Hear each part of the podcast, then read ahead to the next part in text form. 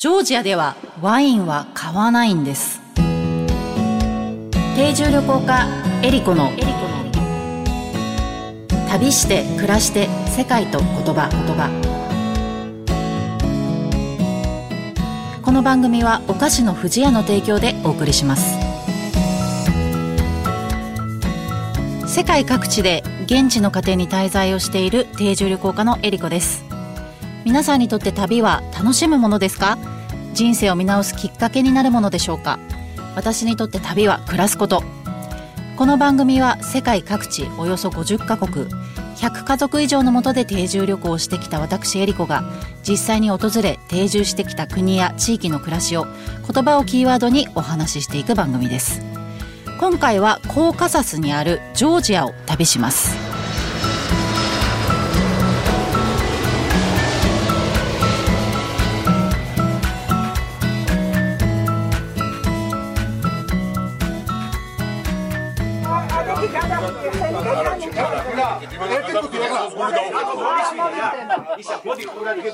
皆さん、ジョージアって聞いたことありますでしょうか？えー、っと、アメリカのジョージア州とかっていうイメージが結構先行するかもしれないんですけれども、えー、っと、ここでですね、お話の前にジョージアとはどんな国かというのを、えー、っと、ご説明させていただきたいと思います。えジョージアは、え2015年までグルジアというふうに呼ばれていました。これは多分もしかしたら聞いたことがある方もいらっしゃるかもしれないです。で、現地ではサカルトベロというふうに呼ばれています。で、国土が日本の約5分の1ですね。で、約370万人の人たちが暮らしています。で、公用語はジョージア語という言語が話されています。で、紀元前にはコルキス王国、イベリア王国という国が栄えていました。えー、その後ですね、オスマントルコ帝国、モンゴル帝国に侵略された後に、今度は、えー、ロシア帝国に支配されます。で、一度1918年に独立を果たすんですけれども、その後、ソビエト連邦構成共和国となります。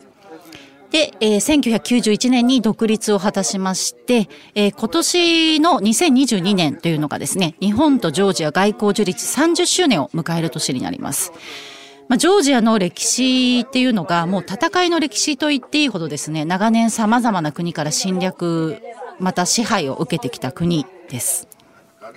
そこで今回の旅言葉は、ガウマウジョスです。はい。このガウマウジョスという言葉、結構戦闘的な なんか雰囲気の言葉なんですけども、えっと、これあの、ジョージア語で乾杯というあの意味があるんですね。あの、コロナ禍になってから、この乾杯という言葉を使う機会も本当に減ってしまったんですけれども、あの、皆さん乾杯される時ってどんな、あの、お酒を飲まれるでしょうか？えー、私は、あの、いつもワインを飲みます。ワインが本当に大好きなので、はい。で、あの、このガウマルジュス、乾杯という言葉なんですけれども、あの、この言葉はですね、現地にいた時に本当に毎日聞いて、そして毎日言った言葉の一つなんですね。で、あの、ジョージアはあまりこう知られてないかもしれないんですけども、ワイン発祥地というふうに言われていて、あの、紀元前6000年前からあのワイン作りを行ってるんですね。で、本当に国内に、あの、たくさんこのワイナリーというか、まあ、酒造みたいな感じのところがたくさんあって、、あの、日本とすごく似てると思います。日本のあの、酒蔵みたいな感じで、各地域に、あの、それぞれ特徴のあるお酒、まあ、ワインがこう作られているっていうような感じなんですけれども、まあ、そこの、あの、地域で食べられている美味しい食べ物と一緒に、まあ、ワインを飲むっていう、あの、習慣があります。で、ジョージア国内ではですね、特に東側東部に、あの、カヘティ地方っていう、あの、場所があるんですけども、そこがあの、ワインの一大産地になってまして、あの、ブドウ畑が大体まあジョージア全体の7割がここにあるというふうに言われています。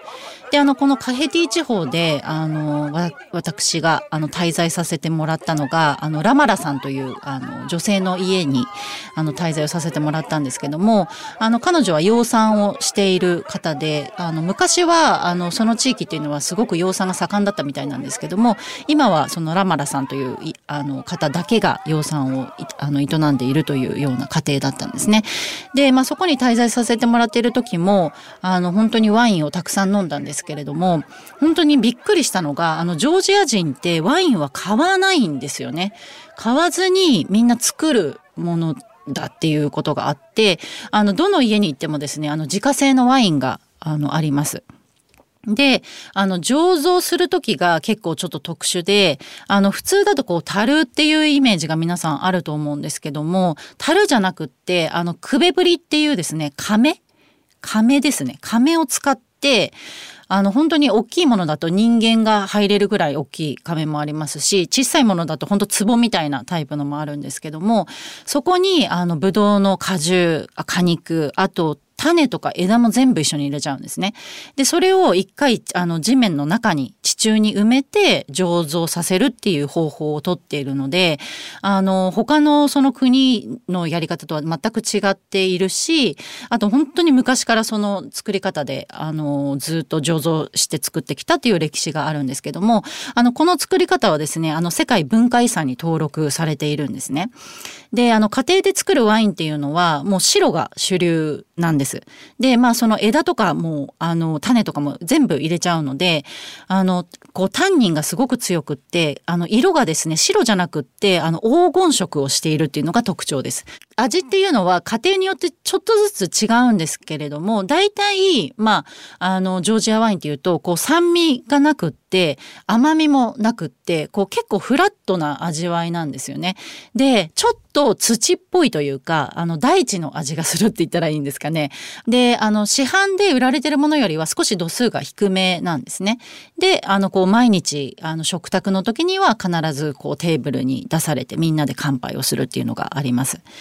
こう私まあ現地で滞在してる時にそのジョージアのワイナリーにも行ったりその現地の家庭とか訪問先とかでですねワインこう振る舞ってもらったりしたんですけれどもあのジョージア人にとってワインっていうのはただのこうお酒ではないなってすごく感じたことがあって。でまあそのワイン作りっていうのがあの基本的にはそのジョージアでは宗教行為なんですよね。であのジョージアって、まあ、4世紀まあ、日本で言うと弥生時代なんですけども世界で2番目にあのキリスト教を国境にした国なんですね。なのですごいこうキリスト教の古い歴史があるんですよ。あの国民の人たち結構信心深い人たちが多くって、何て言うんですかね、結構古風なあの人たちが多いんですよ。結構西洋文化の社会に行ったりすると街中でカップルがこうイチャイチャしてるとことかってあるじゃないですか日本だとあんまりこういうの見ないんですけどジョージアでもそういうのがないんですよ。であのすごいびっくりしたのがトビリシっていう、まあ、首都があるんですけどもそこではあの例えば路上でキスをすると罰金が取られるっていう 制度もあったりとかか路中禁止みたいなあの法律があったりするぐらい結構古風なあのまあ、国民性というか国なんですけれどもちょっと話がそれてしまったんですけど、そのワインを作る行為自体っていうのが、まあ、やっぱりその宗教とすごく結びついていて、で、ワイナリーとかに行くと、必ずあの、教会もあったりとか、あと十字架が立ててあったりするんですね。この十字架なんですけれども、もともとこのジョージアに、あの、キリスト教を普及させた方っていうのが、聖ニノさんっていう方で、まあ、ジョージア人の女性の名前に多いんですけども、まあ、そのニノさんが、その宣教を行った時に、その、ブドウの枝を紙でこう祝えてあのこう十字架の形を作ってこう宣教してったっていうのがあってその時に使われてたその枝があの左右に少し斜め下向きになってたっていうことで、まあ、それが今でもそのジョージアの十字架として使われてるんですけどもあのブドウ十字っていうふうに呼ばれていて普通のこのあの水平な十字架とは少し違うんですよね。で、まあ、これあの、現地で聞いた話で本当の話かどうかちょっとわかんないんですけども、あの、まあ、ジョージアって結構戦いの歴史が長くあって、で、あの、戦士が、あの、こう、戦場に行くときに、あの、ポケットですね、胸ポケットの中に、その、ブドウの枝をこう入れて戦いに行ったっていう話があって、そのポケットの中にある枝から、あの、ワインの木が生えて、何かをこう、紡いでいくことができれば、それでいいっていうような、まあ、それぐらいですね、すごくこう、ジョージア人のアイデンティティと、すごくこう、密接な関係があるっていうのが、このブドウであったりとか、あの、ワインであったりするんですね。で、あの、飛び利市、あ、首都の飛び利市というところに、あの、母の像っていう像があるんですけども、あの、すごく大きい像で、丘の上に立っているメタリックな感じの、あの、銀色の像なんですけれども、あの、その母の像っていうのが、片手にあの、剣を持っていて、で、もう片方の手にあの、杯を持っているんですね。で、これは、あの、敵には剣で向かって、で、味方にはこの杯で迎えるっていうですね、まあ、ジョージア人をすごく、ジョージアをこう、アイデンティティをすごく象徴しているものなんですけれども、乾杯っていうこのガールマウジョスっていう言葉自体が、まあ、乾杯という意味合いでもちろん使われるんですけども、あの、直訳すると、我々の勝利のためにっていう、あの、意味になるんですね。まあだからこう彼らのその歴史であったりとかその宗教っていうのがすごくこう密接につながり合ってるっていうのがあって本当こう私も世界中でいろんなそのお酒とかあのワインとかあのに会ってきたんですけども、まあ、ジョージのあのワインに出会って本当ワインそのもののイメージが本当に変わったなというふうに思います。え最近あのよくあの、日本でも見かけるようになってきて、いろんなところで、あの、ジョージアワインが販売されてるのをこう見たりするので、皆さんもぜひ、あの、見かけたら、あの、試してみてください。日本で売っているのも多分大地の味がします。旅して暮らして世界と言葉言葉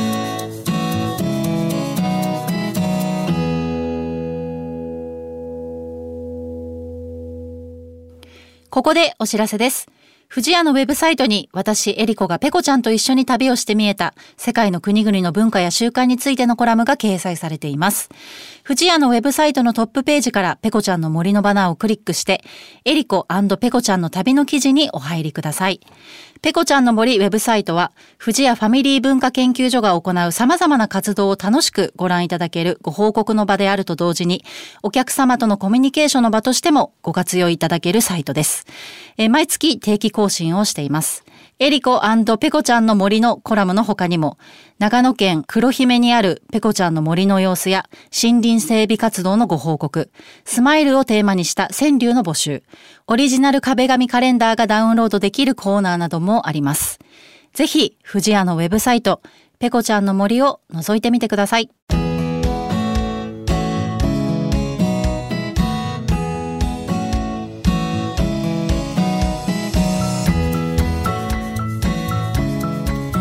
回お話ししたジョージアについてジョージア旅暮らし20景という本を出しております、えー、ジョージアの魅力が詰まった旅エッセイです。ぜひお手に取ってみてください。番組では皆様からの質問やコメントリクエストも大歓迎です。旅についてや海外の暮らしについての質問あなたの旅への思いなどをお送りください。メッセージの宛先はメールアドレス eriko.joqr.net まで。次回の旅の舞台もジョージアをお届けしたいと思います。次回は、えー、ジョージア料理についての言葉とエピソードをご紹介いたします。えー、今回お話ししたこのガルマルジョスあの乾杯なんですけれども実際あの現地であの乾杯をした後はですね必ず全部飲み干さなければいけません。なので皆さんそこだけあのもし現地に行かれたら注意していただけたらと思います。